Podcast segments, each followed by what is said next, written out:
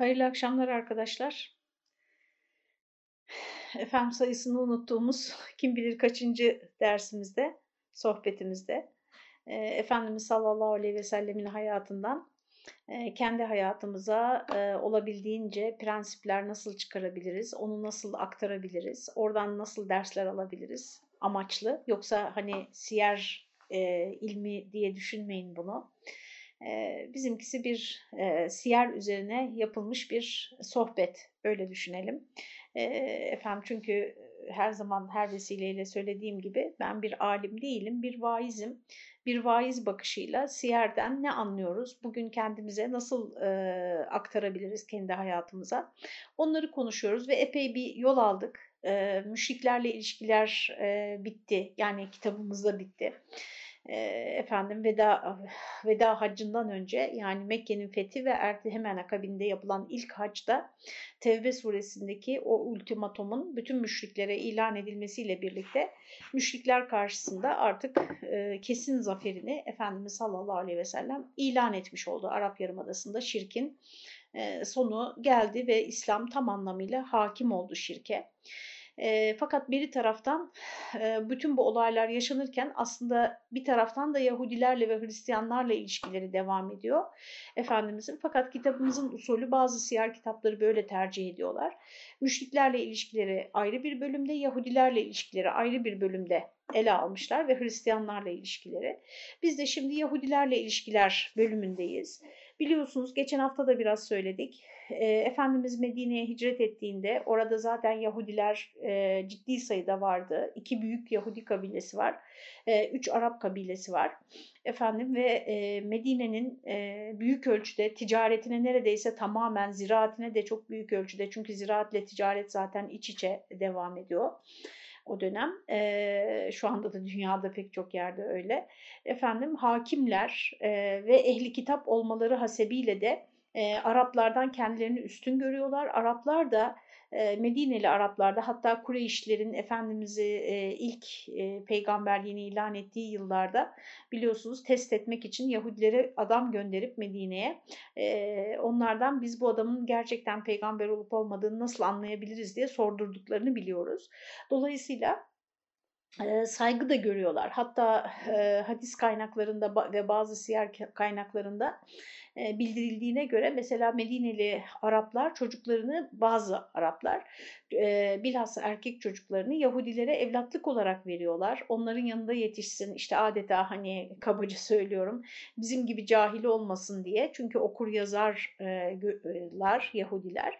Yani böyle iyi bir mevkileri var Medine'de ve Peygamber Efendimiz Medine'ye hicret ettiğinde onları da muhatap olarak aldı ve e, tabii kaçınılmaz bir şey bu çünkü orada yaşıyorlar ve e, onlarla birlikte bir vatandaşlık anlaşması imzaladı. Bunu kabul ettiler, bu anlaşmayı kabul ettiler, müzakere edildi, kabul edildi. Yani iç hukuk, efendim dış ilişkiler bunların hepsine dair detaylar o anlaşmada e, konuşuldu ve e, kabul edildi. Üzerinde ittifakla e, kabul edildi. Buna rağmen e, o anlaşma maddelerinden birisi Medine içerisinde birbirlerine saldırmayacaklar ve dışarıdan gelen düşmana karşı da Medine'yi hep beraber müdafaa edeceklerdi. Fakat buna rağmen e, arkadaşlar bir ilginç bir e, karakterleri var. Yani şimdi ben e, derse başlamadan önce tekrar nelere anlatacağımı gözden geçirirken bu Yahudi karakterine dair Kur'an-ı Kerim'de e, bazı e, tanımlamalar var.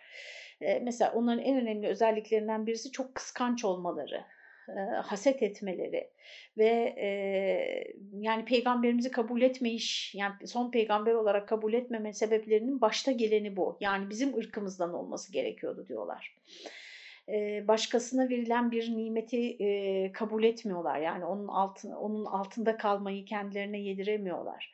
İşte korkak olmaları mesela bu, bu sebeple de sinsilik yapıyorlar. Sins, yani hiçbir zaman açıkça karşınıza geçip hani düşmanlık yapmıyorlar. Böyle hainlik, işte arkadan vurma, e, düşmanla gizli gizli işbirliği yapma gibi yollara giriyorlar. Yani bu Kur'an-ı Kerim'de birazdan zikredeceğiz. E, İsrailoğullarının bütün o tarihçesini anlatırken de anlatılan bir e, Yahudi tipi vardır. Yani E, ama bu biliyorsunuz asla böyle düşünmeyelim yani. E, öyle bir şeye sebep olmak istemem.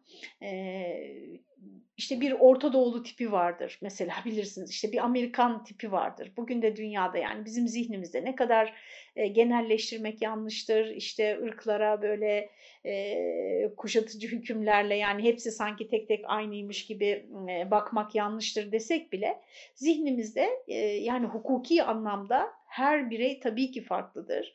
Efendim ahlaki anlamda bizim o zihnimizdeki kalıp yargıları, prototipleri tek tek bütün fertlere uygulayıp hepsinin de aynı olduğunu, bu tipe uyduğunu düşünmeyiz elbette. Elbette her birey tek başına değerlendirilmelidir ama genel bir karakteristik özellik de e, Kur'an-ı Kerim'de anlatılıyor bilhassa e, Yahudiler için. Tabi müşrik karakteri de anlatılıyor, mümin karakteri de anlatılıyor. Bütün o karakterleri gerçekten çok iyi resmetmiş Kur'an-ı Kerim. E, bu açıdan Kur'an-ı Kerim'i okumanızı çok tavsiye ederim. Yani böyle bir bakın mesela mümin nasıl tarif ediliyor e, bilhassa o tarif kısımları çok önemli. Yani şunu yapsın, yapın müminler şöyle yapsın, işte Müslümanlara söyle böyle davransınlar değil. Onları demiyorum. Yani müminler şöyledir diye, dirli cümlelerle tarif edilen e, o tanımlara kendimizin ne kadar girdiğine de bakmamız lazım. Yani bu bunu bir defa belirteyim de e, herhangi bir ırkçılık, e, herhangi bir e, ferdi bir sadece bir ırka mensup olduğu için aşağılama, düşman görme gibi bir tutum içerisinde bir Müslüman asla olamaz. Bu adalete aykırıdır, hakkaniyete aykırıdır.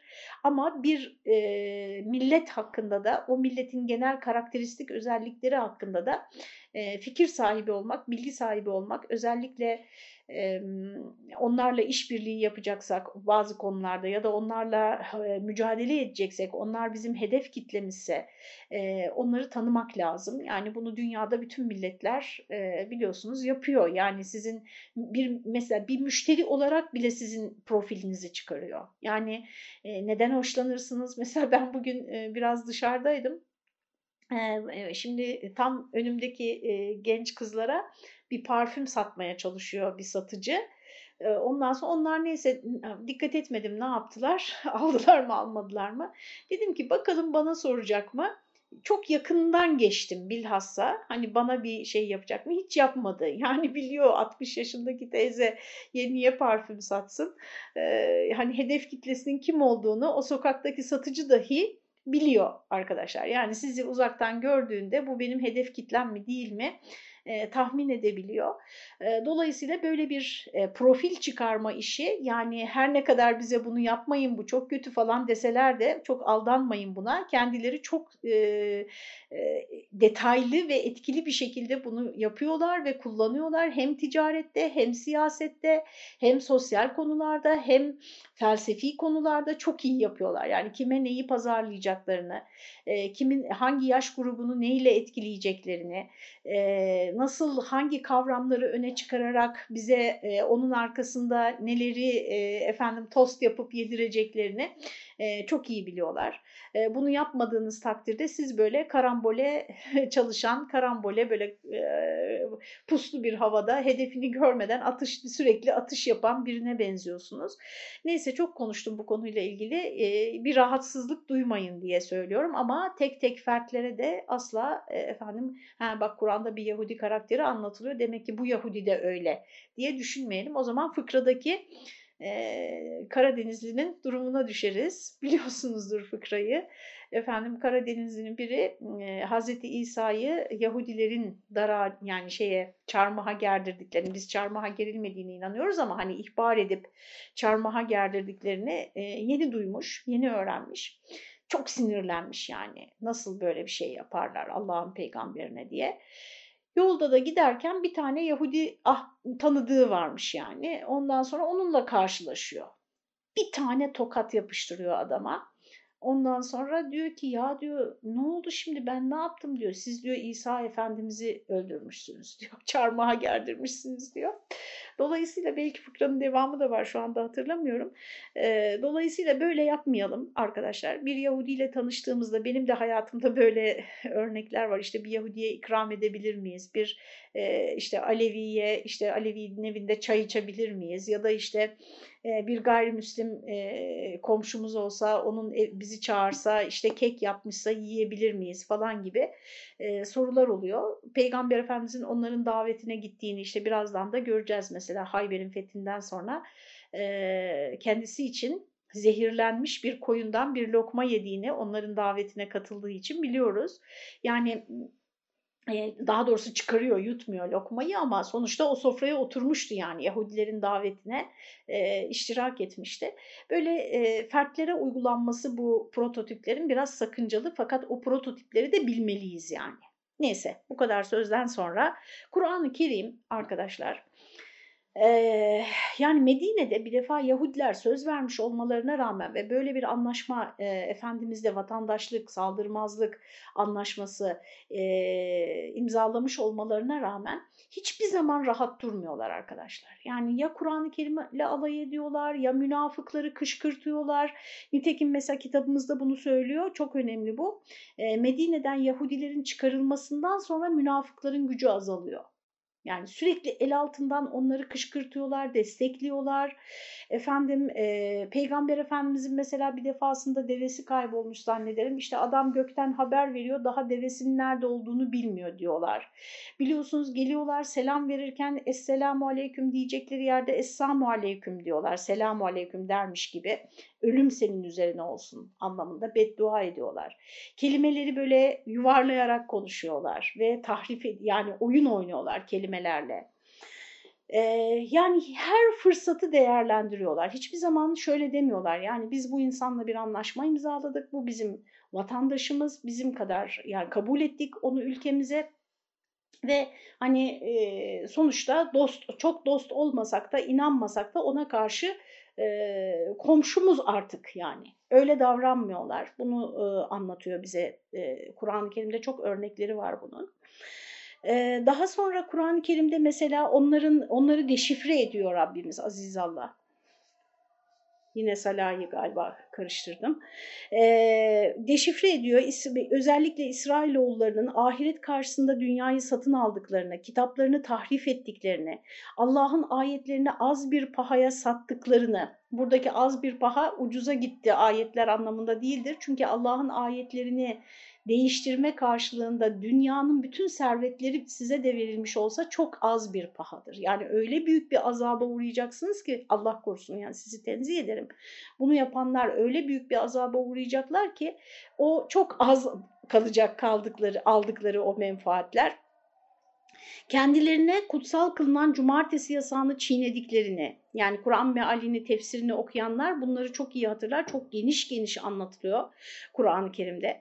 Yalana kulak verip haram yediklerini, peygamberlerini yalanlayıp onları öldürdüklerini, hakkı inkar ettiklerini, kendilerinin Allah'ın dost ve oğulları olduklarını iddia ettiklerini, insanları cimriliğe teşvik ettiklerini. Mesela bir de çok ağır sözler söylüyorlar. İnsan diyor ki yani bunlar Allah'a inanmıyor mu diyor e, söyledikleri sözleri duyunca. Mesela kendilerinden zekat ve sadaka ve bağış istendiğinde diyorlar ki Allah fakir galiba biz mi zenginiz Allah'a biz mi yardım edeceğiz diyorlar. Mesela bunun başka şekilde söylenmiş e, ifadesini biz de duymuşuzdur. İşte Allah'ın fakir bıraktıklarını siz mi zenginleştireceksiniz? Allah isteseydi onları doyururdu. Yasin suresinde de geçtiği gibi. Bunları söylüyorlar e, inananlara karşı en şiddetli düşman. لَتَجِدَنَّ اَشَدَّ النَّاسَ عَدَاوَةً لِلَّذ۪ينَ آمَنُوا الْيَهُودَ وَالَّذ۪ينَ اَشْرَكُوا e, iman edenlerin yeryüzündeki en şiddetli düşmanları müşrikler ve Yahudilerdir diyor e, ayet-i kerime. Yani Kur'an-ı Kerim bunları sürekli anlatıyor ve Yahudiler de bu ifadeler karşısında gittikçe hiddetleniyorlar ve düşmanlıklarını artırıyorlar. Yani demiyorlar ki Allah bizi deşifre ediyor yapmayalım bak bunlar ortaya çıkıyor bizim tarihimizde söylenenler ortaya çıkıyor e, yaptıklarımız. E, dolayısıyla buna yeni kötülükler eklemeyelim e, bir ders alalım bundan bak e, her şey yüzümüze vuruluyor demiyorlar arkadaşlar. daha çok düşmanlık yapıyorlar.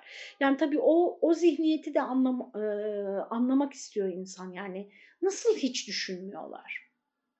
E, o yüzden ben işte bunları böyle e, üzerinde durarak bugün bunun karşılığı bizim hayatımızda ne? Yani işte Medineli Yahudiler böyleydiler deyip geçecek miyiz siyer okuduğumuzda? Bunun karşılığı bizim hayatımızda ne? Ee, mesela benim anladığımı söyleyeyim. Ee, bunun karşılığı şu benim hayatımda en azından yani ilk aklıma gelen e, insan ne kadar vahim hatalar işlerse işlesin, ne kadar büyük, ciddi, e, bütün istikbalini mahveden hatalar işlerse işlesin, bunları bu konularda kendisini mazur görebiliyor. Onun için kendi kendinize ürettiğiniz mazeretlere çok sığınmayın arkadaşlar. Sığınmayalım yani hepimiz.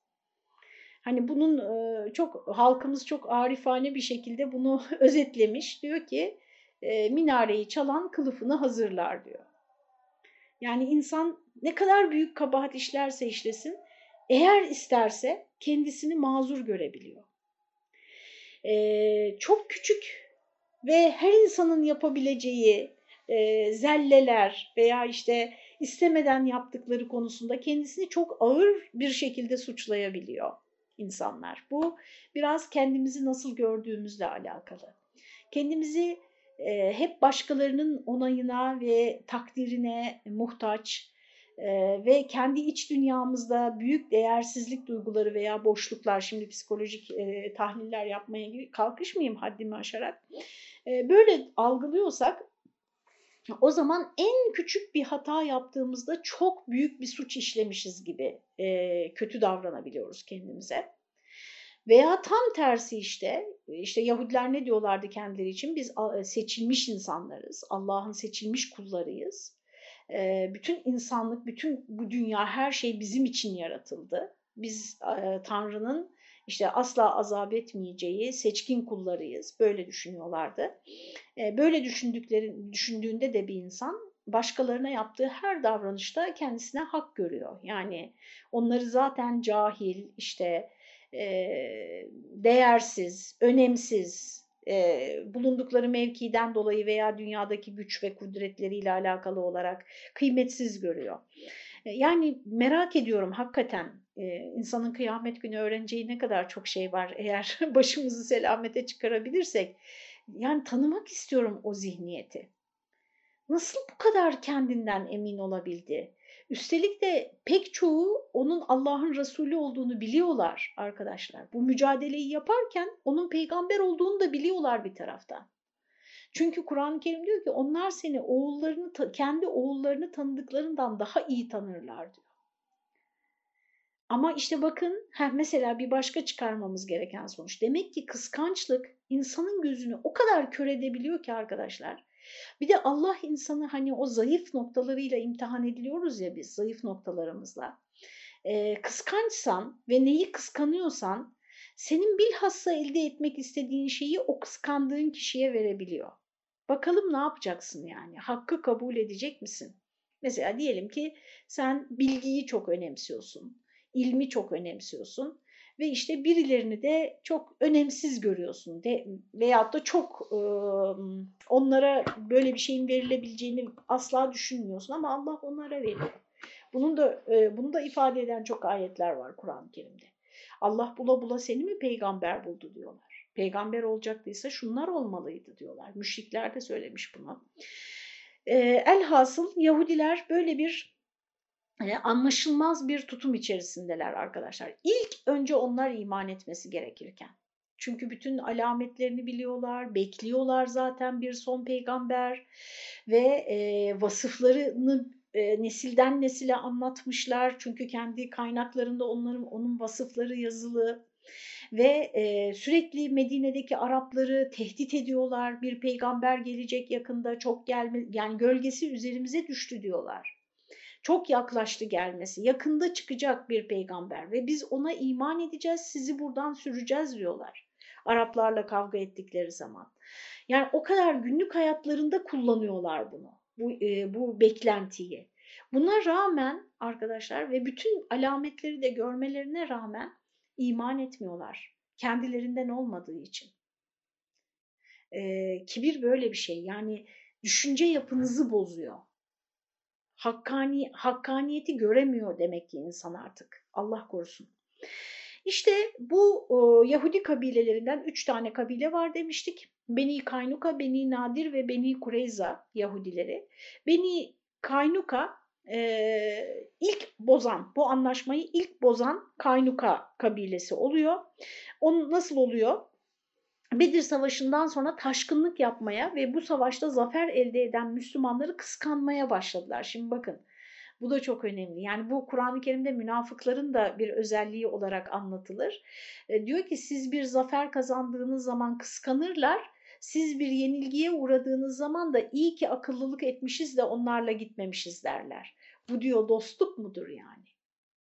Dostluk karşındaki insan bir şeyi kaybettiğinde onunla beraber üzülmek, bir şeyi başardığında da onunla birlikte sevinmektir.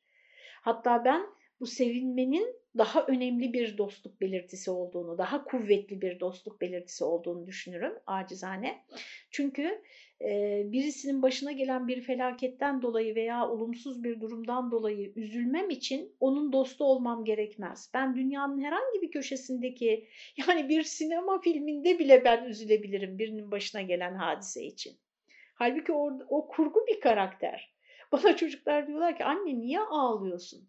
Diyorum ki o film diyorlar yani. Diyorum ki ben onun biliyorum film olduğunu ama bunun aynısı hayatta var. Onlara üzülüyorum diyorum. Dolayısıyla yani ta tanımanız bile gerekmez. Hani muhayyel bir karakter için bile üzülebilirsiniz. Ee, ama birinin başarısına sevinmek ki bir de hele de siz o başarıyı arzu ettiğiniz halde siz ulaşamamışsanız, siz, sevdikleriniz, yakın gördükleriniz ulaşamamışsa, buna rağmen bir başka kardeşinizin onu başarmasına gerçekten sevinebiliyorsanız, işte orada yoklayın kalbinizi yani. Bu çok büyük bir dostluktur, çok büyük bir e, seviyedir arkadaşlar. Ve e, yani düşünün müttefikleri, komşuları ama Be Bedir Savaşı'nı kazandı diye Müslümanlara böyle gıcık oluyorlar ve e, böyle e, kıskanıyorlar ve şöyle şeyler söylüyorlar. Diyorlar ki e, neden galip geldiniz? Çünkü savaşmayı bilmeyen Kureyşlilerle savaştınız. Yani onlar savaş tekniğini bilmiyorlar. Gittiniz öyle 3-5 çapulcuyla efendim bir e, zafer kazandınız diye böyle seviniyorsunuz. Bu, bu bir başarı değil diye onların başarısını, Müslümanların başarısını küçümsemeye başlıyorlar. E, Peygamberimiz onların bu tutumundan endişelenmeye başlıyor. Yani bir şey çıkacak. Çünkü böyle sürekli bir tahrik, sürekli bir e, ortamın gerginliği var e, ve endişelenmeye başlıyor. Hatta bununla ilgili ayet-i kerimeden bahsediyor e, kitabımız. Enfal suresi 58. ayet-i kerime de e, Rabbimiz şöyle anlatıyor. Eğer bir topluluğun antlaşmaya hiyanet etmesinden korkarsan sen de onlara karşı aynı şekilde davran diyor. Yani bu İslam'daki arkadaşlar İslam'ın e, özellikle nasıl diyelim e, yönetim ve e, toplumları idare etme ve hadi bugünkü karşılığını kullanalım uluslararası ilişkiler diyelim ya da toplumlar arası ilişkiler diyelim. Topluluklar arası ilişkilerde son derece realist davrandığını, gerçekçi davrandığını, tabii ki ilkelerle yani pragmatist demiyorum bakın. Realist yani hakikat ne, gerçek ne, işte öbür yanağını çevir o. Mesela bir insan ilişkilerinde öyle değil. İnsan ilişkilerinde sana kötülük yapana sen iyilik yap, iyilikle karşılık ver, sana işte kötü muamele edeni affet. Bununla ilgili kaç tane ayet kelime var. Ama milletler arası bir ilişkide arkadaşlar ne yapıyor sana? Dikkat et, tedbirini al, hazır ol. O bozarsa sen de boz anlaşmayı diyor. Çünkü acizane kanaatim, inşallah yanılmıyorumdur, bu, bu kadar insanın huzurunda yanlış bir şey söylemek istemem. Neden bu aradaki fark? Yani birebir ilişkilerde bu kadar yumuşak, bu kadar alttan alan, bu kadar e, yeter ki ben, benden gitsin, yeter ki aramız iyi olsun e, dememizi, böyle davranmamızı tavsiye eden bir din. Nasıl oluyor da böyle siyaset ve böyle toplumun idaresi söz konusu olduğunda bu kadar e, haklarını e, koruma odaklı hareket ediyor. Acizane kanaatim çünkü arkadaşlar toplumlar arası ilişkilerde bir tek sen yoksun. Yani ben e, kardeşimle ilişkide alttan almayı göze alabilirim. Burada zarara uğrayacak olan benim. Başkasını ilgilendirmiyor bu. Ama ben bir toplumun yöneticisi olarak bir başka toplulukla ilişkide sürekli alttan almaya, sürekli taviz vermeye, sürekli efendim e, nasıl diyeyim e, haklarımın çiğnenmesine göz yummam sadece benimle ilgili bir mesele değil ki benim yönettiğim insanlarla da ilgili bir mesele. Bu bakımdan öyle e, baktığını düşünüyorum Kur'an-ı Kerim'in ve son derece gerçekçi hareket ettiğini düşünüyorum. Ee, inşallah yanlış değildir. Ve e, bardağı taşıran son damla arkadaşlar bu Kaynuka Yahudilerinin yaptığı e, Müslüman bir kadının Kaynuka pazarında hakarete uğraması. Nasıl bir hakaret? İşte e, dalga geçiyorlar ve e, kadın bir e, dükkana girmiş. O dükkanda yani dükkan diyelim işte çarşıda dolu nasıl dükkanları bilmiyoruz. Orada bir şeyler al, e, alışveriş yapmaya çalışırken bir Yahudi kadının eteğini arkadan yukarıya iğnelemiş kadının haberi olmadan ve o şekilde kadın dolaşmaya başlayınca da böyle gülerek e, alay etmeye başlamışlar. Oradan geçmekte olan bir Müslüman kadına bu hakareti yapan Yahudi ile e, mücadele ederken onu öldürüyor. E, Yahudiler de Müslümanı şehit ediyorlar. E, o öldüren Müslümanı şehit ediyorlar.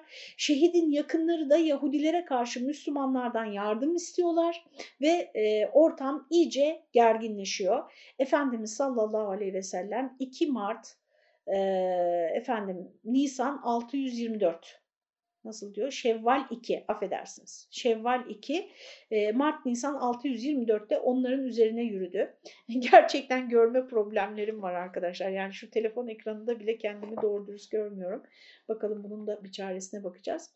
E, bu Yahudi kabilesinin hem okul hem de mahkeme salonu olarak kullandıkları Beytül Midras'ın önünde Onları İslam'a davet ediyor Peygamberimiz. E, biliyorsunuz İbranice ile Arapça akraba dillerdir. İkisi de Sami dil grubundan arkadaşlar. Birini bilen diğerini çok kolay öğrendiğini söylüyorlar. Arapça bilenleriniz için, e, Arapça bilen burada beni niye dinlesin ayrı onun ciddi işi vardır da olsun yine de biz söyleyelim. Çoluk çocuğunuz da olabilir. İbranice'yi öğrenmenin e, çok basit olduğunu Arapça bilen birisi için e, söylüyorlar. E, onu da hatırlatmış olalım. Midras mesela medreseyle aynı kökten neredeyse. E, fakat Kaynukavulları Yahudi kendilerinin Hz. Muhammed tarafından daha önce bu konuda ikaz edildiklerini belirterek davete olumsuz cevap verdiler. Yani bu Efendimizin e, adeti arkadaşlar. Bunu her yerde tekrarladığını görüyoruz. Yani bir topluluğa e, önce bir topluluk kendisine sataşıyor. Kendisine veya insanlarına. Bu insanların çok sayıda olması gerekmez arkadaşlar e, anlaşmayı bozan, uluslararası hukuka riayetsizlik yaparak bir kişiye bile zarar verseler peygamberimiz savaş açıyor arkadaşlar. Benim gördüğüm bu. Mute Harbi böyle oldu. İşte burada Kaynuka Yahudilerinin kuşatılması böyle oldu. E, ferdi bir hadiseden dolayı bile e, Efendimizin savaş açtığını, buna sessiz kalmadığını, yani o, o günkü anlaşma, o günkü hukuk neyi gerektiriyorsa, haklarını nasıl müdafaa edebilecekse o şekilde müdafaa ettiğini görüyoruz. Hatta yenilmeyi bile bu konuda göze alıyor yani. Ee, onu artık e, siyaset okuyanlarla tahlil etmeniz lazım. İnşallah öyle bir fırsatınız da olur. Yani siyaset bilen, uluslararası ilişkiler bilen birisiyle siyer okumanızı da tavsiye ediyorum e, ne yapıyor biliyor musunuz? İşte savaş açıyor ama her seferinde bu savaşı bir defa baskın şeklinde yapmıyor. Ani bir gece baskını şeklinde yapmıyor. Geliyor ordusuyla beraber onlar görüyorlar. Hatta gece gitmişse bekliyor, sabah olmasını bekliyor ve e, efendim şey yapıyorlar. Siz söyleyin e, fark ediyorlar Müslümanlar gelmiş, peygamberimiz gelmiş. Sonra onları İslam'a davet ediyor. Yani son bir kez daha davet etmeden hiç kimseyi arkadaşlar savaşmıyor. Aslında savaşması için yasal zemin var. Çünkü hak ettiler o savaşı. Hak ettiler. Ama ona rağmen belki Müslüman olurlar, belki tevbe ederler, belki hatalarını kabul ederler, hatayı tamir etmek isterler e, diye bir şans veriyor. Fakat reddediyorlar, olumsuz cevap veriyorlar. Medine'nin özelliklerinden olan iki tane kaleleri var. Medine'de böyle kalelerde yaşıyorlar. Bu kalelere çekildiler. Müslümanlar onları 15 gün süreyle kuşattı. 700 savaşçıya sahip olan Kaynuka Yahudileri korkuya kapıldılar. Korkaklar arkadaşlar onu söyleyeyim. Diyeceksiniz böyle dünyayı parmaklarının ucunda oynatıyorlar. Korkaklar mı? Evet korkaklar. Yani e, aşırı zulüm, aşırı şiddet arkadaşlar, aşırı her aşırı davranış aslında bir şekilde korkuya ya da içinizdeki bir boşluğa dayanıyor olabilir. Yani bir şeylerden korkuyor olabilir bunu e, bu davranışları gösteren kişi. E, siz de öyle. Mesela aşırı öfkeniz. Çocuğunuza niye aşırı öfkeleniyorsunuz? Çünkü korkuyorsunuz onu kaybetmekten ya da işte yanlış yollara gitmesinden, ne bileyim büyük bir hata, telafi edilemeyecek bir hata yapmasından korktuğunuz için aşırı tepki gösteriyorsunuz.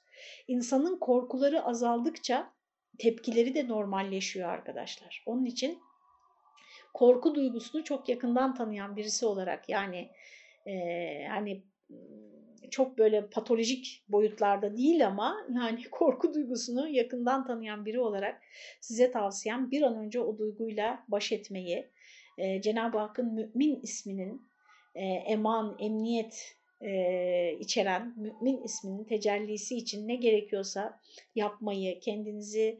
Çünkü korkaklık insanı arkadaşlar zalim yapıyor, münafık yapıyor, e, çeşitli boyutlarda. Mesela münafıklar da çok korkak.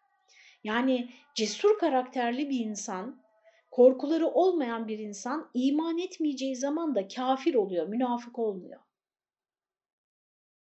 E, ayrıca baskı yaptığınızda yani bir insanı korkutarak dinde yani e, nasıl diyelim şiddet uygulayarak dinde tutmaya, e, tutmaya çalıştığınızda e, ondan da mümin çıkmıyor. Oradan da münafık çıkıyor. Baskı insanı münafık yapıyor. Burada hemen yani korkudan böyle konuşmuşken hemen peki Kur'an-ı Kerim'de bizi tehdit eden, korkutan ayetler var. Bunlara ne diyeceksiniz diye sorabilirsiniz. Sormalısınız. Aklınıza gelmiştir. Efendim onlar arkadaşlar şey değil, hmm, tehdit, işte korku, şiddet uygulama değil o ayetler. O ayetler inzar arkadaşlar. İkisi arasında çok büyük fark var. Korku mesela diyelim ki ben e, başıma gelmiştir öğrencilik hayatımda birkaç defa. İşte soru soruyorsunuz. Bir soru soruyorsunuz. Hoca sizi azarlıyor. Allah Allah niye azarlıyor? Çünkü korkuyor o soruya cevap veremeyeceği için. Yani bilemeyeceğim, bilmiyorum demek istemediği için. Mesela basit bir örnek. İnzar ne arkadaşlar? İnzar akıbetini anlatarak birisini korkutmak. Yani nereye doğru gidiyorsun? Bak buraya doğru gidiyorsun diye akıbetini göstermek. Yani mesela hoca bana dese ki ya sen bak böyle sorular soruyorsun çok güzel zihninde iyi çalışıyor ama yani ödevleri teslim etmemişsin. Sınava gelmemişsin. Efendim sen kalıyorsun haberin var mı? Demesi mesela bu, bu korkutma değil, bu inzar arkadaşlar. Kur'an-ı Kerim'de işte bizi cehennemle korkutmayın ya nasıl? Yani bu yol kapalı, bu yola girersen geri geri çıkmak zorunda kalacaksın veya işte orada sıkışıp kalacaksın diye yolun başında birisinin sana söylemesi korkutma değildir ki. O inzardır. Yani seni bekleyen akıbeti sana haber vermektir. Beşiran ve Nedira onu biz, biz Türkçe'ye çevirirken korkutucu diye, müjdeleyici ve korkutucu diye çeviriyoruz. Evet bir korkutma var orada da ama nasıl bir korkutma arkadaşlar? Gerçeği söyleyerek. Yani bak yanlış bir yola giriyorsun diye gerçeği söyleyerek korkutma var. Burada da öyle. Yani onlara Efendimiz hani bu son şansınız diye tekrar bir tebliğde bulunuyor. Efendim e, ama reddediyorlar, kalelerine kapanıyorlar. 700 tane savaşçıları olmasına rağmen korkuya kapılıyorlar. E, Cenab-ı Hakk'ın yardımı arkadaşlar genellikle savaşlarda Efendimiz'e ve sahabesine yardımı e, büyük ölçüde tabii yani Kur'an-ı Kerim'de anlatıldığı kadarını söylüyorum ben. E, psikolojik yardımdır. Yani düşmanın kalbine korku düşürmek, müminin kalbine de güven duygusu vermek en büyük yardımıdır Allah Teala'nın. Mesela Bedir'de onları size az gösterdi, sizi onlara az gösterdi diyor Allah Teala. Yani bakıyorlar iyi ya bunlar kalabalık değil yani fena değil biz bunları yeneriz diyorlar. Cesaretli olmaları için, korkmamaları için. Çünkü yani buradan şunu anlıyorsunuz eğer korku duygunuzu yenerseniz zaten işin büyük bir kısmını başarmış oluyorsunuz herhangi bir konuda. Bunu ben yapamam, başaramam, işte ben altından kalkamam, yenilirim, kaybederim diye düşüne, düşündüğünüzde gücünüzü de kaybetmiş oluyorsunuz. Yani aynı insansınız sırf paradigmanız değiştiği için sonuç da değişiyor. Bu kadar etkili e, duygularımız bizim e, gücümüz üzerinde. Hazreti Peygamber'in vereceği karara razı olmak üzere kalelerinden çıkarak teslim oldular. Kaynuka oğullarının eski müttefiki ve münafıkların başkanı Abdullah bin Übey, Hazreti Peygamber bu Abdullah bin Übey arkadaşlar sürekli Yahudileri müdafaa ediyor. Sürekli Peygamber Efendimiz'e karşı. Ee, o kadar e, hayret ettim ki tekrar yani bu akşam için tekrar gözden geçirirken yani o Efendimiz'deki sabrı arkadaşlar, Efendimiz'deki o yani işte başka kelime bulamıyorum. Kendine hakimiyeti, o kontrolü nasıl saygıyla karşılıyor insan? Yani adamın münafık olduğunu, gerçekte Müslüman olmadığını biliyor. Sürekli kendisinin kuyusunu kazdığını, kazmaya çalıştığını biliyor. Düşmanlarıyla işbirliği yaptığını biliyor. Kendi ailesine zina isnat ettiğini Hazreti Ayşe'ye, o iftiranın başını o çekti, onun çektiğini biliyor. Pek çok yani pek çok konuda ama adam ben Müslümanım dediği için hayır sen Müslüman değilsin demiyor ona. Arkadaşlar bundan biz neler öğrenmeliyiz? Bugün Müslümanlar birbirlerini sosyal medya üzerinden tekfir ediyorlar arkadaşlar. Şöyle düşündün kafirsin, böyle düşündün cehennemliksin diye. Böyle yazdın dinden çıktın falan diye. Tekfir ediyorlar. Ben Müslümanım diyen insana hayır değilsin diyorlar. Halbuki Efendimizin hayatında sadece Abdullah bin Übey ile ilişkileri. Defalarca Hazreti Ömer şunu artık ortadan kaldıralım ya Resulallah demesine rağmen. Hayır diyor sen diyor Muhammed kendisine inananları öldürüyor desinler mi istiyorsun insanların diyor. O zaman ne olacak? Korkacaklar Müslüman olmaya. Yani bak adam Müslümanım diyordu ama e, Muhammed onu öldürdü diyecekler e, o Abdullah bin Übey ile ilişkisindeki o teenni, o sabır, o kendine hakimiyet, o yüzüne vurmamak, hiç kimsenin münafık olduğu, hepsinin münafık olduğunu biliyor Peygamberimiz. Hiçbirine sen münafıksın demiyor. Ben Müslümanım dediği sürece biz nahnu nahkumu biz zevahir, biz zahire bakarak hükmederiz, zahirle hükmederiz. Kuraldır İslam'da arkadaşlar. Bir kimse kendisini nasıl açıklıyorsa biz öyle kabul ederiz benim kalbim temiz diyorsa hayır değil senin kalbin temiz diyemeyiz kimseye. Ne mutlu sana kardeşim İnşallah bana da Allah nasip etsin o makamı, o mertebeyi diyebiliriz. Ee, ama bu hani ahmakça onlara mesela Peygamber Efendimiz e, onların pek çok savaşta götürmüyor. Onları bir mevkiye getirmiyor. Onları bir yere vali yapmıyor. Yani uyanık olmamak demek değil bu. Hani onlar hakkında çok uyanık, çok dikkatli e, ama asla da onları Müslüman oldukları sürece herhangi bir şekilde itham etmiyor. Geliyor defalarca yalvarıyor, kurtarmaya çalışıyor. Peygamber Efendimiz onların Medine'yi terk etmelerini emrediyor. E, bu defa Abdullah bin Übey Kaynuka oğullarının yerlerinde bırakılmaları için çaba sarf ediyor. Fakat bunu da başaramıyor. Ailelerini yanlarına alarak Medine'yi terk ediyorlar. Peki niye kabul ediyorlar terk etmeyi? Çünkü Tevrat'taki hükme göre Peygamberimiz onlara ceza veriyor. Yani Tevrat'ta da bir topluluk anlaşmayı bozarsa, ihanet ederse hatta daha sonra mesela Kaynuka Yahudilerinde idam cezası yani savaşta çünkü ihanet var orada. Savaş sırasında ihanet var.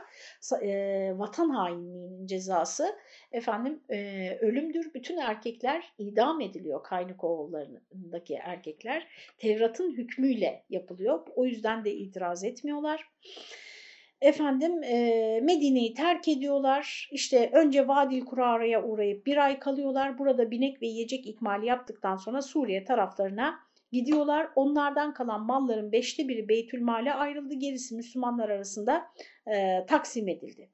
Daha sonra Nadir oğulları var. Yine Beni Nadir az önce söylediğim. Bunlar da Uhud Savaşı sırasında müşrik ordusunun karargahına gelerek onları Müslümanlara karşı kışkırtıyorlar. Yani halbuki Nadir oğulları olayı yaşanmış bakın. Yani peygamberimizin tarzını da biliyorlar.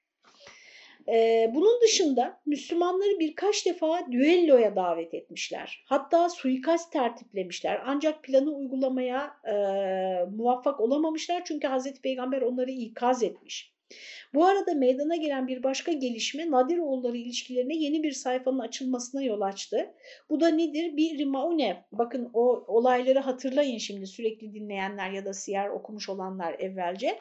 Ee, bir Rimaune faciasını biliyorsunuz değil mi? Peygamber Efendimiz'den kendilerine İslam'ı anlatmasını isteyen anlatması için bir topluluk istediler. Peygamber Efendimiz epey 70 kadar galiba e, Ashab-ı Suffa'dan seçkin sahabesini onlarla birlikte gönderdi bir kabileyle. Onları pusuya düşürüp öldürdüler. Bir Rimayune faciasından sağ kurtulan Amr bin Ümeyye et-Damri Hazreti Peygamber'in eman verdiği iki kişiyi yanlışlıkla öldürmüş. Yani o katliamdan sağ kurtulan adam düşman zannederek iki kişiyi öldürmüş fakat onlar aslında peygamberimizin eman verdiği kişilermiş. Yanlışlıkla öldürüldüğünde biliyorsunuz Kur'an-ı Kerim'de bunun cezaları hep açıklanmıştır. Öldürme suçunun cezaları. Birisini yanlışlıkla öldüren e, diyet öder, tazminat e, öder ölün, e, maktulün e, akrabalarına. Bu tazminat da çok yüksek miktarda olduğu için arkadaşlar yüz deve diyebiliyorum yanılmıyorsam. Öyle bir, bir kişinin tek başına ödeyebileceği bir şey değil. Çok büyük bir para. Öyle olduğu için de onun bütün e, yakınlarından, akrabaları ve hatta meslek erbabı hep birlikte öderler. Yani birleşe bir nevi e, sigorta sistemi gibi yani sigorta sistemi yakışmadı peygamberimizin bir e, şeyine de e, bütün asabesinden yani o insanınla ilgisi olan, akrabalık bağı olan, ticari aynı e, mesleği yapan, meslek odası hep beraber birleşerek o tazminatı öderler. E, burada da o diyetin, o ölen iki kişinin diyetinin ödenmesine Yahudilerin de katılması gerekiyor. Çünkü yaptıkları anlaşma öyle. En başta yaptıkları anlaşma öyle. Eğer Yahudilerden de birisi yanlışlıkla birini öldürürse çünkü asabe sayıldılar ya artık. Aynı toplumun bir parçası oldular o anlaşmaya göre, Medine vesikasına göre. E, efendim Öldürülen şahısların diyetine Medine Sözleşmesi gereği Nadiroğullarının da ortak olması gerekiyordu. Bu maksatla Pey Hazreti Peygamber içlerinde Hazreti Ebu Bekir, Hazreti Ömer ve Hazreti Ali'nin de bulunduğu bir grup sahabiyle birlikte onların memleketine gitti.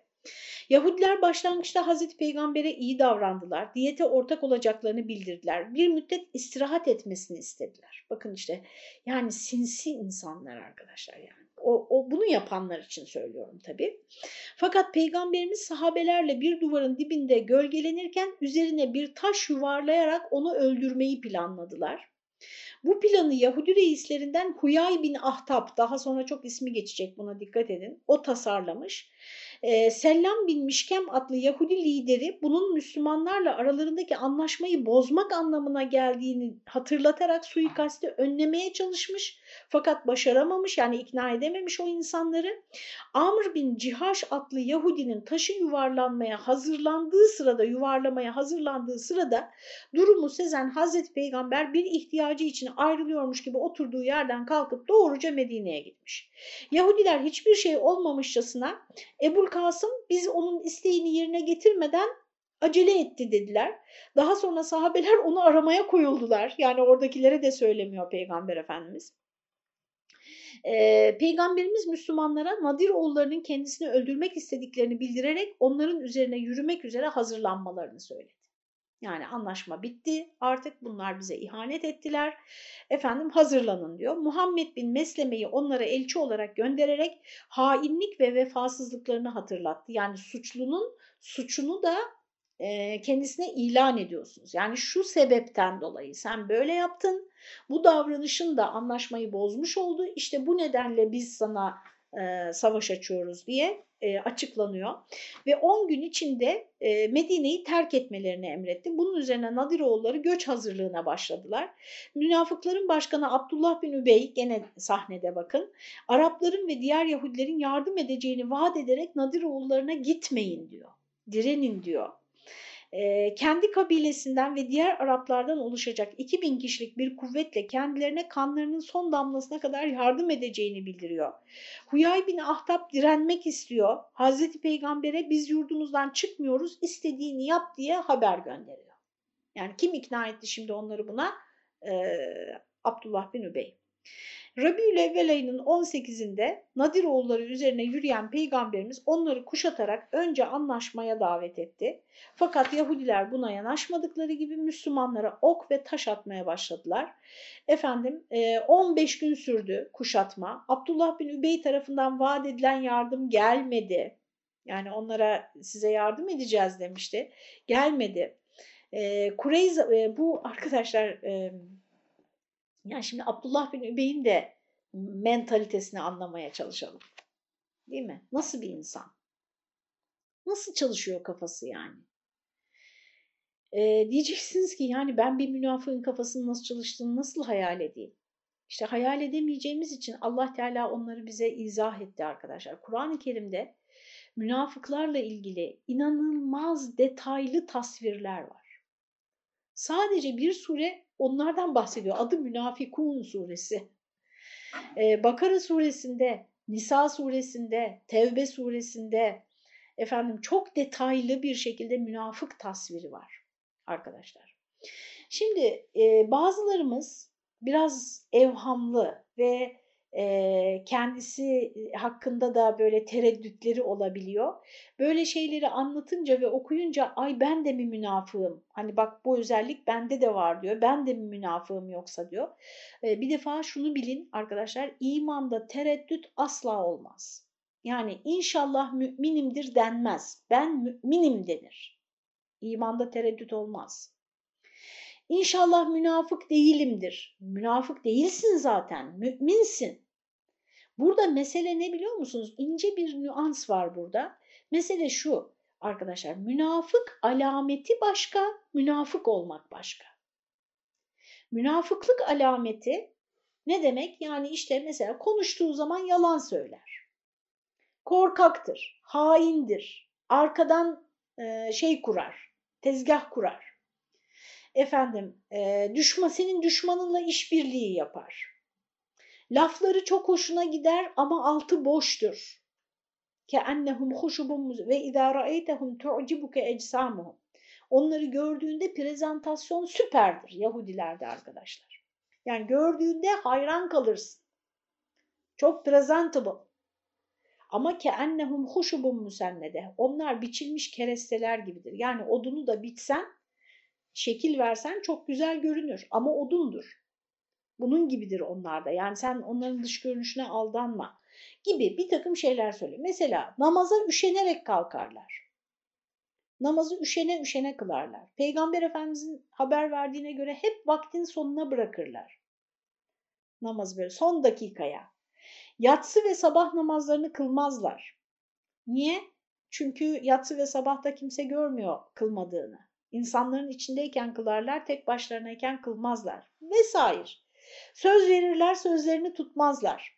Şimdi ya, isim vermeyeyim, yer vermeyeyim ama bütün Müslüman esnaf veyahut da ustalar yani bütün demeyeyim istisnası mutlaka vardır itham etmeyeyim hiç kimseyi. Yani ticari hayatta siz ustalarla iş yapıyorsanız, esnafla iş yapıyorsanız söz verip de sözünü tutan, verdiği, söz verdiği günde teslim eden, söz verdiği saatte gelen kaç kişi gördünüz? Şimdi hepsi mi münafık? Tövbe estağfurullah. Değil arkadaşlar ama münafıklık alametidir bunlar. Yani bu alametler sende çoğaldıkça Bu alametler sende karakter özelliği haline geldikçe, yerleştikçe sen münafıklığa aday haline geliyorsun. Yaklaştırıyor, seni oraya yaklaştırıyor. Kesişme noktalarınız çoğalıyor. Bu, bunu anlatmak istiyor. Onun için yani nasıl ki her e, işte boyu 1.90 olan basketbolcu olmuyorsa her münafıklık alameti olan kişi de münafık değil tabii. Ama aday yani yakın. Onun için o alametlerden de uzak durmak gerekiyor. Bu yüzden sahabe mesela şimdi Hazreti Ömer sorarmış sahabeye bende münafıklık alameti görüyor musun diye. Sahabe birbirine yani böyle daha yakın olanlar kardeş yapmış diye peygamberimiz onları birbirine yakın olanlar birbirlerine sorarlarmış. Allah aşkına söyle bende münafıklık alameti görüyor musun? Şimdi yani Hazreti Ömer haşa imanından emin değil mi yani? İmanı emin, o mümin, münafık değil. Ama alameti var mı?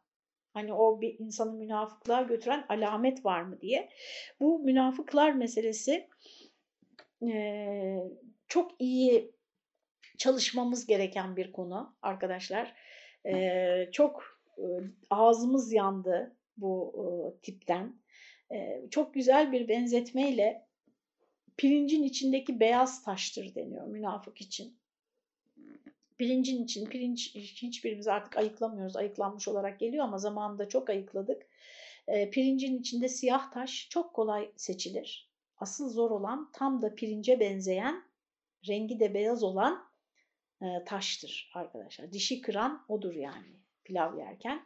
Onun için e, çok dikkatli olmamız gerekir. E, münafıklara e, veya münafık, kimsenin münafık olduğunu biz bilemeyiz de yani böyle düş, hissettiğimiz, böyle çok alametlerini taşıyan kişilere sen münafıksın ya da münafık alameti taşıyorsun hiçbir zaman diyemeyiz. Az önce söyledim, zahire göre biz hükmederiz. Ama onu da çok önemli mevkilere getirmeyiz. Eğer bizim elimizdeyse bazı şeyler sırlarımızı paylaşmayız. Efendim, e, önemli kararlarda çok etkin noktalarda bulundurmayız. Yani istihdam mevkiinde olanların bunlara e, çok dikkat etmesi gerekiyor. Efendim, e, git, e, onlar da gittiler. Medine'den ayrıldılar. Üzüntülerini belli etmemek için arkadaşlar hatta yapılan anlaşma gereğince affedersiniz şuraları okuyayım. Savaş, savaş malzemeleri hariç develerine yükleyebildikleri bütün menkul mallarını buradan çok büyük hazineler, servetler götürmüşler arkadaşlar. Hanımlarını ve çocuklarını yanlarına alarak 600 deveden oluşan bir kafile haline Medine'den ayrıldılar. Üzüntülerini belli etmemek için Medine çarşısından şenlik yaparak geçtiler. Yani hani çok üzülüyorlar ama böyle kuyruğu da dik tutuyorlar yani bir bayram havası içerisinde. İçlerinden ileri gelen kişilerin de yer aldığı çoğunluk Hayber'de kaldı. Bu Hayber meselesi Peygamber Efendimizin biliyorsunuz Hudeybiye anlaşmasında bir an evvel müşriklerle o anlaşmayı imzalamak istemesinin sebeplerinden birisi de Hayber'in Arap Yarımadası'nda ortaksız kalması. Yalnız kalması. Çünkü Hayber'i ayıklamak istiyor Peygamberimiz. E, efendim Huyay bin Ahtap reisleri ailesini Hayber'e bıraktıktan sonra Kureyş müşriklerini Hazreti Peygamber'e karşı tahrik etmek üzere Mekke'ye gitti. Hiç akıllanmıyorlar yani. Hendek kuşatması onların faaliyetleri sonucu gerçekleşti. Hendek Savaşı'nda bunu anlatmıştım. Ve e, Haşir suresi, Kur'an-ı Kerim'de Haşir suresi, Levenzenna'nın da içinde bulunduğu Nadir oğulları gazvesi dolayısıyla nazil olmuştur. Hatta bundan dolayı bu sureye Beni Nadir suresi dahi denmiştir. Yani bir başka adı da Beni Nadir suresi. Demek ki hepimize şimdi Haşir suresine e, en azından kısa bir sure tefsirini diyelim Kur'an yolu tefsirinden okumamız vacip oldu. Bundan sonra Beni Kaynuka ve Beni Nadir Medine'den çıkarılınca e, bir tek kabile kalıyor. E, Beni Kureyza, sadece Beni Kureyza e, kabilesi kaldı. Bunlar da çok detaylı daha yakında anlattım arkadaşlar. Hendek Savaşı'nda biraz önce adı geçen Beni Nadir'den Huyay bin Ahtab'ın tahrikiyle Müslümanları arkadan vurmaya, çünkü Huyay bin Ahtab Dolaşıyor. Yani bütün Arap kabilelerini ikna ediyor, Kureyş'i ikna ediyor, Hayber'i finansman yapıyor, finansör yapıyor, e, onların e, savaş malzemelerinin temininde ve gelip Kureyza'nın liderini de peygamberimize ihanet etmesi için ikna ediyor. Ve e, bunun tahrikiyle Müslümanları arkadan vurmaya karar veriyor Kureyza kabilesi. Kureyza hatta onların da kendi içinde tartışmalar çıkıyor biliyorsunuz. Bu benim hep dikkatimi çeker arkadaşlar. Az önce de hani Beni Nadir'de e, evet geçmişti. Şey Beni Kaynuka'da geçmişti. Ee, böyle yapmayın bak bunu yapmayın anlaşmayı bozmuş oluyorsunuz hainlik yapmış oluyorsunuz diyen daha adil biri hep var bu kötülerin içinde. Çok ilginç arkadaşlar ama etkili değil. Etkili değil. Ee, bunun örneğini beni yani benim ilk dikkatimi çektiği yer Yusuf'un kardeşleri hadisesidir. Hazreti Yusuf'u kardeşleri ne yapsa bakın orada da kıskançlık çok önemli bir e, faktör. Çok yani bütün o davranışlar kıskançlık sebebiyle yapıldı arkadaşlar. E, yani yaşadıklarının temelinde kıskançlık duygusu var. Habil Kabil olayında kıskançlık duygusu var. Onun için biz yani sabah akşam bu Muavvizeteyn suresini okumak ve kendimizi de ben bir başkasının kıskançlığını e, konusunda yapabileceğim çok bir şey yok. Hazreti Yakup ne diyor oğullarına? E, Mısır'a girerken hepiniz aynı kapıdan girmeyin. Yani on kardeş böyle aynı kapıdan hani on tane delikanlı e, girmeyin. Bu hani nazar değmesin diye ayrı ayrı kapılardan girin. Ama ben sizden gene de kaderi savamam diyor. Yani başınıza gelecek bir şey varsa onu savamam. Ama bir tedbir.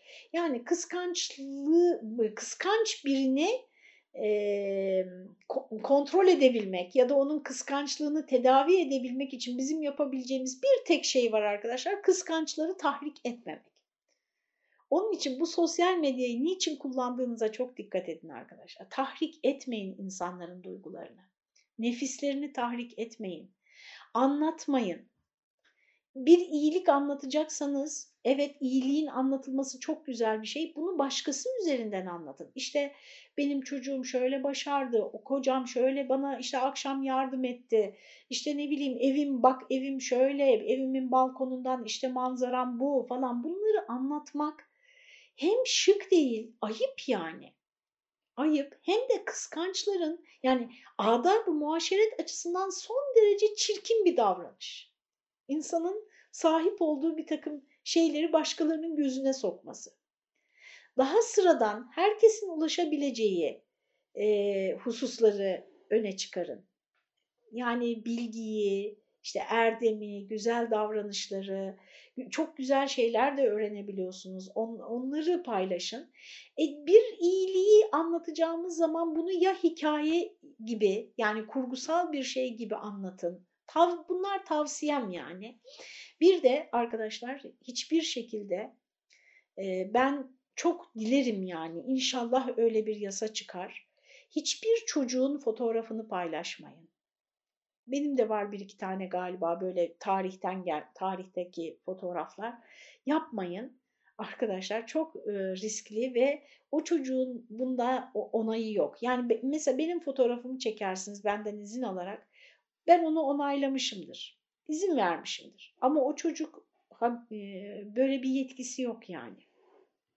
Ve e, ona yani bundan mutlu olacak mı? Aslında olmuyorlar çocuklar biliyor musunuz? Neyse orası da ayrı hikaye. Ee, kıskançlık bu açıdan son derece tehlikeli. Kendimizdeki kıskançlığı asıl odaklanmamız gereken kendimizdeki kıskançlık. Yani ben bir başkasının kıskançlığını konusunda yapabileceğim tek şey var tahrik etmemek. Ee, ama kendim kendi kıskançlık duygularımla nasıl baş edebilirim? Onunla ilgili çal asıl çalışmamız gerekiyor. Ben size e, burada şimdi kalkıp e, uzun uzun onu anlatamam ama bir tek şey söyleyeyim. Birisini hadi kıskanmak demeyelim kendinize kötü şeyi yakıştırmayın. Çok imrenip böyle içinizden böyle çok böyle imrenip işte içiniz aktığında arkadaşlar ona hayır dua etmeyi dil alışkanlığı haline getirin. Böylece o duygunuzun çok tamir edildiğini göreceksiniz. Allah'ım daha çok ver, Allah'ım daha güzel olsun. İşte Allah'ım e, benim e, duygularım yüzünden onların başına bir şey gelmesin, evladı daha başarılı olsun, işte ailesi daha mutlu olsun diye o kıskançlık duygusunu çok e, tedavi eden bir şey. O e, imrendiğimiz ya da kıskandığımız diyelim hadi kişiye o kıskandığımız konu neyse o konuda çok çok dua etmek gerçekten insanın kıskançlık duygusunu e, tedavi ediyor. Efendim e, Kureyza oğullarını Peygamber Efendimizin biliyorsunuz işte onların o Kureyşlilerle anlaşmasını nasıl bozduğunu, bir harp hiledir diyerek bir hile yoluyla o anlaşmayı nasıl bozduğunu biliyoruz onların arasındaki. E, daha sonra da e, Hendek Savaşı Müslümanların zaferiyle bana sorarsanız yani ortada bir çarpışma olmadı ama 10 bin kişilik bir ordu hiçbir şey yapamadan geri döndüler. Müslümanların başarısıyla sonuçlanınca Peygamber Efendimiz derhal hiç ara vermeden arkadaşlar yorgunuz daha yeni çıktık falan demeden herkesi hemen Kureyza'ya gidiyoruz dedi. Yani ihaneti onu orada da söylemiştim. İhaneti asla e, göz yummuyor ve karşılıksız bırakmıyor Peygamber Efendimiz sallallahu aleyhi ve sellem. Ama önce onlara bir heyet gönderiyor. E, bu ihanetten vazgeçmelerini söylüyor. Fakat o heyetle alay ediyorlar. Kureyza'nın lideri Kâb bin Esed İslam heyetiyle alay ediyor. Ve Peygamberimiz Hendek kuşatmacılarının Medine'den ayrılmasının ertesi günü Kureyza üzerine yürümeye kabul ediyor. Kureyzalılar kale, kalelerine kapanıyorlar. O kaleden peygamberimize küfürler, hanımlarına küfürler, e, hakaretler yapıyorlar. Fakat kuşatma uzadıkça zor durumda kalıyorlar. Kendi başkanları Kehab bin Esed diyor ki ya İslam'ı kabul edelim ya cumartesi günü yani Müslümanlar hiç ummayacakları için onların cumartesi günü bir şey yapacağını Müslümanlara topluca kaleden çıkıp saldıralım. Ya da çocuklarımızı ve kadınlarımızı öldürüp ölünceye kadar onlarla çarpışalım. Hani biz de ölelim, çarpışalım diyorlar. Yahudiler bu üç teklifi de kabul etmiyorlar. Peygamberimiz onları İslam'a davet ediyor. Onlar da kabul etmiyor arkadaşlar. Fakat sonuçta e, galip geliyor Peygamber Efendimiz sallallahu aleyhi ve sellem. Sa'd bin Muaz'ın hakemliğine başvuruyorlar. Çünkü Sa'd bin Muaz'ın kabilesi onlarla e, İslam öncesinde anlaşmalı bir kabileymiş ve Sa'd bin Muaz da e, Tevrat'ı ve Tevrat'ın içindeki hükümleri de biliyor. Hendek Savaşı'nda yaralanan Sa'd bin Muaz Mescid-i Nebevi'nin e, içindeki bir çadırda tedavi ediliyor. Efendim Peygamber Efendimiz e, yaralı yani. Peygamber Efendimiz onu bir merkebe bindirerek karargaha getirtiyor ve e, Hazreti Peygamber e, ona işte olayı anlatıyor. Çünkü Yahudiler onun hakemliğini kabul ediyorlar ve Sa'd bin Muaz'ın verdiği hüküm Bulu çağına girmiş bütün erkeklerin öldürülmesi, kadınların ve çocukların esir alınması, malların ise ganimet statüsüne e, tutulması kararına e, kararını veriyor ve buna göre bu karar uygulanıyor. Muhammed Hamidullah Tevrat'taki e, konuyla ilgili hükmün Sad'ın verdiği kararla birebir örtüştüğünü söylüyor eserinde. Öldürülen Kureyzalıların sayısı hakkında kaynaklarda 400 ile 900 arasında çeşitli rakamlar veriliyor. Malları, kadınları ve çocukları ganimet statüsüne tabi tutuluyor.